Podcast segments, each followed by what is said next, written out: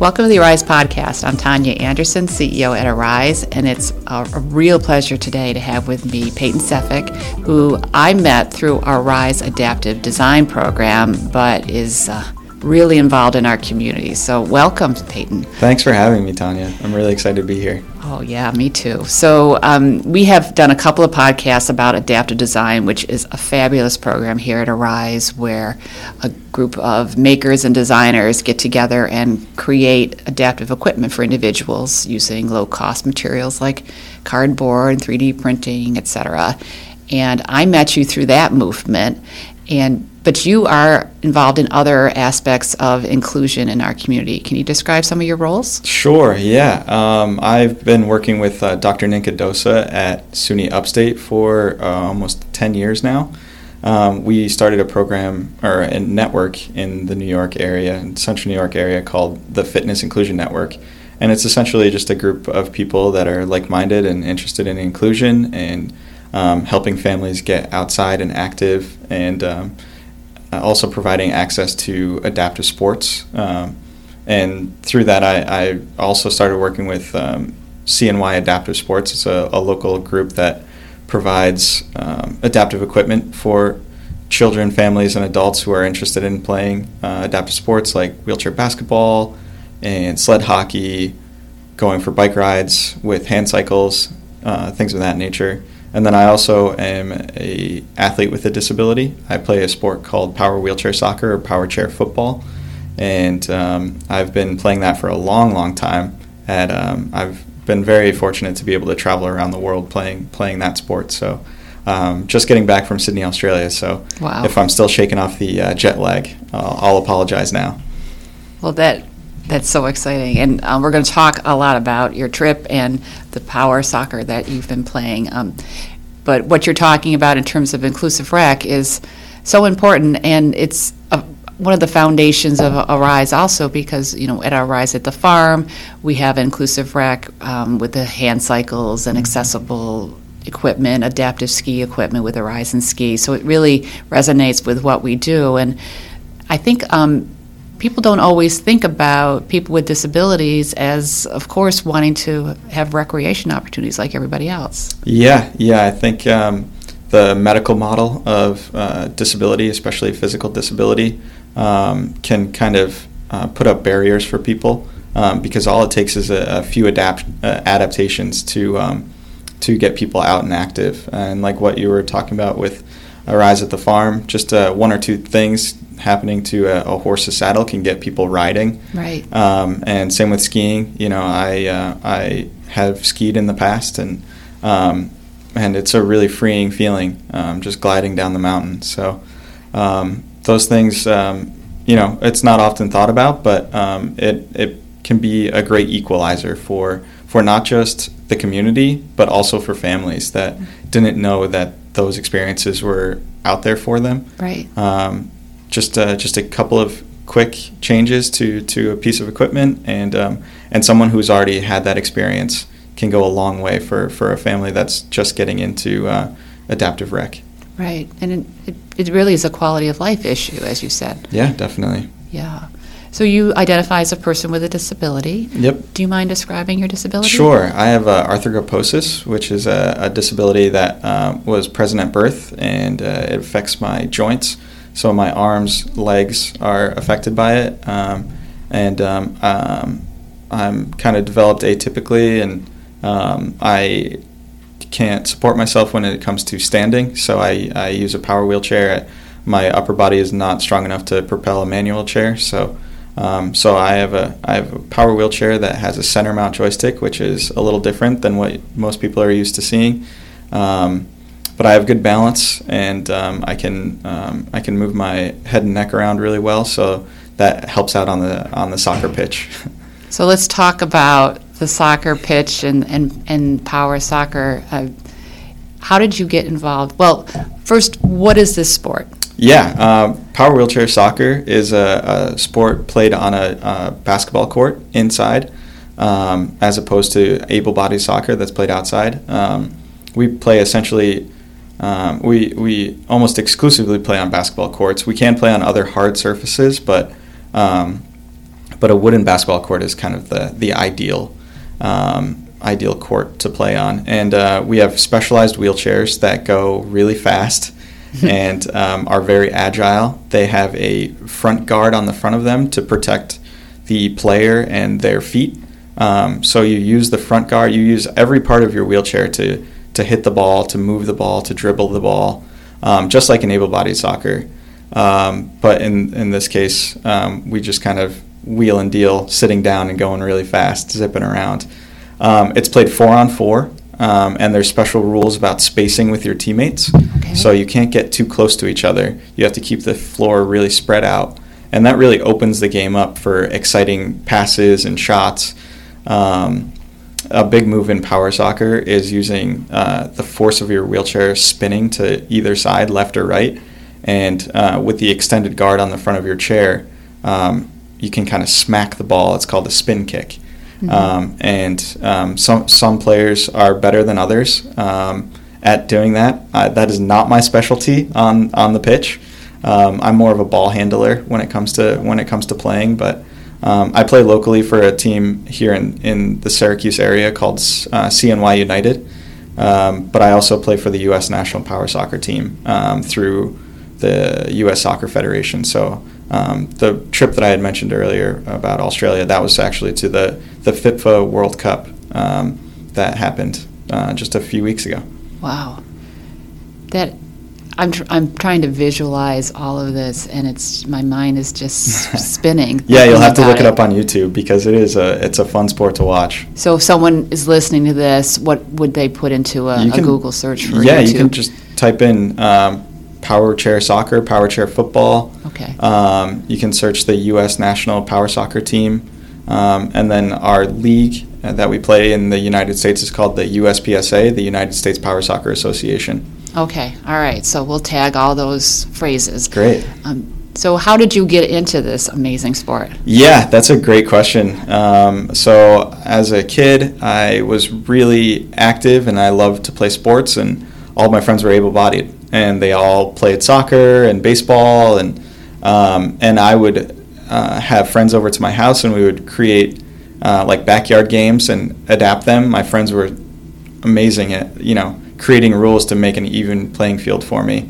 Um, and we had fun and we were really competitive, but I always knew that I was like missing out on on an extra piece of it because I would go and watch them play their games, Right. and um, I would just feel like I would be excited for them, and uh, but I, I felt like I was missing that. You wanted to be on the field. Yeah, yeah. I wanted to help them, you know, win or be a part of them losing. Like I knew that that was like a big deal, the camaraderie that comes with competition, and um, so I, you know, my parents knew that about me, and they they got me into a lot of different adaptive like endeavors, whether it was uh, Challenger baseball or uh, the games for the physically challenged. Um, growing up, that was in Brockport, um, and um, while I was there, I was doing a few different like power wheelchair events, whether it was like racing or or like a, a slalom course that they would set up. And I met someone who um, who told me, "Hey, you seem like you can drive your chair really well. You should ch- come to Rochester and check out this sport called power soccer." And I was like, "Okay, okay." Well, I had tried Challenger baseball, and uh, it was a great experience, but it wasn't quite for me Right. um, on the com- competition side of things at the time. Um, and um, I was like, "Okay, I mean, we'll see, we'll see." And my mom really wanted me to try it out. So, how old were you when this was? I was like on? 12. 12. Yeah, Okay. And so- your mom says, oh, yeah, there's no problem with you whizzing around. Okay, yeah, good. yeah. and sh- you know, I was living in Baldwinsville, and um, we had to drive out to Rochester for it. So this was like a big thing Of for course. us. Um, and like I wasn't, especially for me, not being like sold on it yet. But then, Mhm. then as soon as I got out there, you know, they strapped a guard to the front of my wheelchair, and um, and I I saw what they were doing. I started moving. The, back then, there was a, a soccer ball that was about 64 inches, or no, not 64. Excuse me, 32 inches in diameter. So it was really big. Okay. It was a really big soccer ball. Is that like the starter soccer ball? Is that what that means? Um, no, this was the old game. This was the old rules. They had an old soccer ball. Now it's 13 inches in diameter. It's a lot smaller. Okay. It's weighted so it doesn't come off the ground. But this is this is before the rule changes happened in power soccer, which were a big thing. Um, but um, I just saw a bunch of adults. It was like an adult day head program, um, and um, a bunch of adults just pushing the ball around. And here comes this, you know, young 12 year old that all of a sudden I, I get my guard on and I just something clicked in my brain and I was able to just kind of maneuver through everybody with the ball and um, it just felt so cool. And um, the other thing that really sold me, and this is my favorite, one of my favorite power soccer stories, is it was an adult day head program, and um, there was like a wide range of adults, probably like 30s through through like 60s or 70s, and uh, this woman who was who was older, uh, she was probably like like probably in her early 70s. Um, she like just she saw me driving around, and um, I would like dribble it around her. And one time she just didn't let it happen, and she smashed me into the wall, and it like broke the guard on my oh. chair. And I was sold after that. I was like, "This is the best thing ever."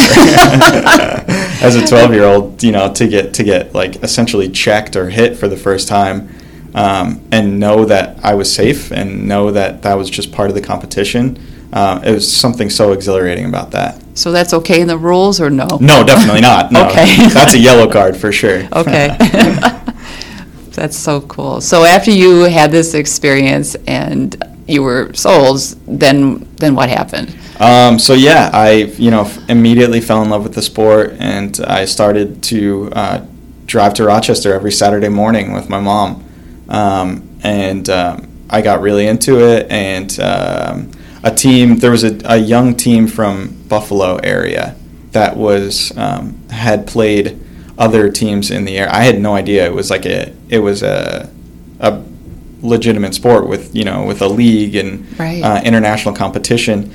Um, I didn't know about that, so um, I uh, you know we, we go to practice every week, and one week they the coaching staff told us like, hey, we have a, a surprise for you guys.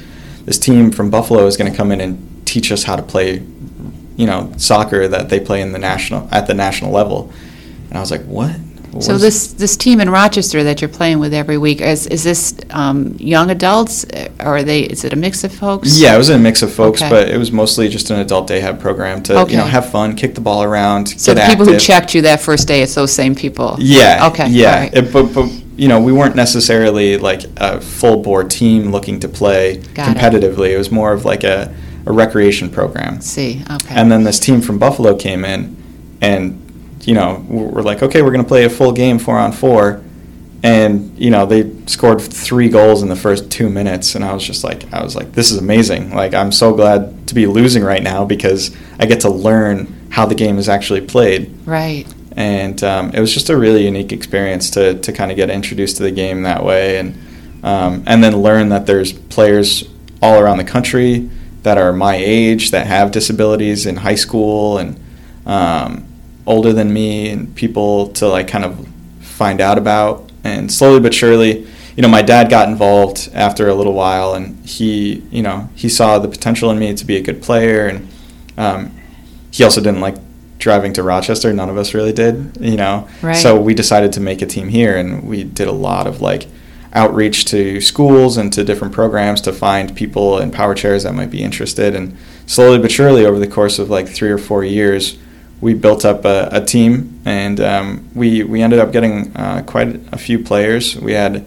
a recreation team, and then we also had a competition team, and and from there it just kind of slowly but surely grew um, to uh, to a, a, very legitimate team that ended up winning a, a national championship in 2015 and wow. um, produced two uh, uh, national team athletes as well. So um, really started from the started from a recreation grassroots program, and um, and kind of built it all the way up to uh, to um, international level of competition. So this team that your you and your dad created of base of younger folks playing the game, does that team still exist? Um, we do. Um, a lot of the vast majority of the players that were on the team back then are uh, have moved on. Um, but we do still have CNY United. I, I was actually at practice with them last night. Nice. Um, and you know now it's a young team of players that don't have too much experience when it comes to to playing high level. um, but they're they're very young and passionate, and you know I'm I'm in my mid thir- early to mid 30s now, and um, I'm starting to um, I'm starting to you know feel the effects of playing high level sport for 20 years. So um, having their energy and their passion for the game is kind of reinvigorating me and uh, really exciting me to, to continue to play. So you weren't coaching per se; you were you were observing more the team, or, or do you act as a coach for this team? Um, yeah, I would consider myself uh, a coach. We we also have like a coach and a like I consider him a coach and general manager um, that helps out with logistics and also helps with coaching uh, coaching the athletes. But um, but I, I do a lot of that as well. Wow, that is so cool. So you mentioned that you had just gotten back from Australia. Mm-hmm. What was the competition in Australia?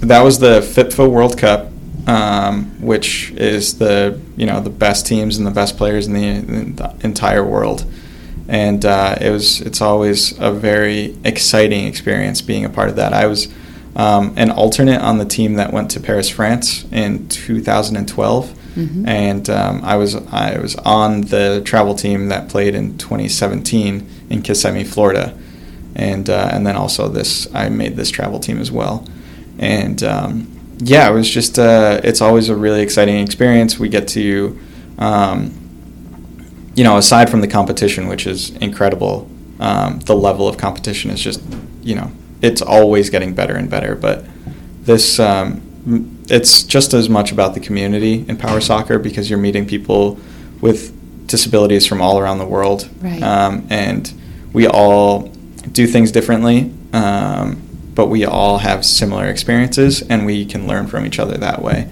And uh, it's just a really impressive group of people that um, that take competition seriously and also take community seriously as well. So it's a it's a really cool thing to be a part of. I can only imagine the energy and the power with all these elite athletes getting together. Yeah. How big do you think the community is? Around the world? Yeah.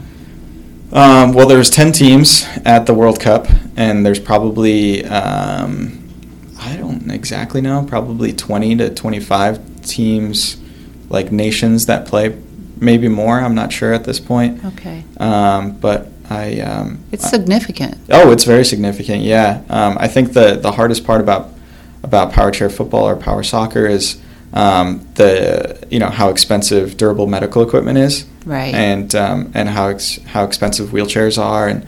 As I mentioned before, we play in specialized wheelchairs. Um, they're called strike forces, uh, which are low to the ground. They're built special. They're built for power soccer and power soccer only. Right. Um, but they're really expensive too. About how much would that be? Um, a chair, a new chair, um, costs upwards of ten thousand dollars. Wow. Um, there are a lot of grants to apply for for athletes, and depending on where you live, there's groups that um, help fund that. Um, but a lot of a lot of athletes are you know fundraising and paying out of pocket for them uh, for them themselves, um, which obviously gets very expensive. Right. Um, and that's not, you know, that's also on top of prices to compete and to travel. travel right.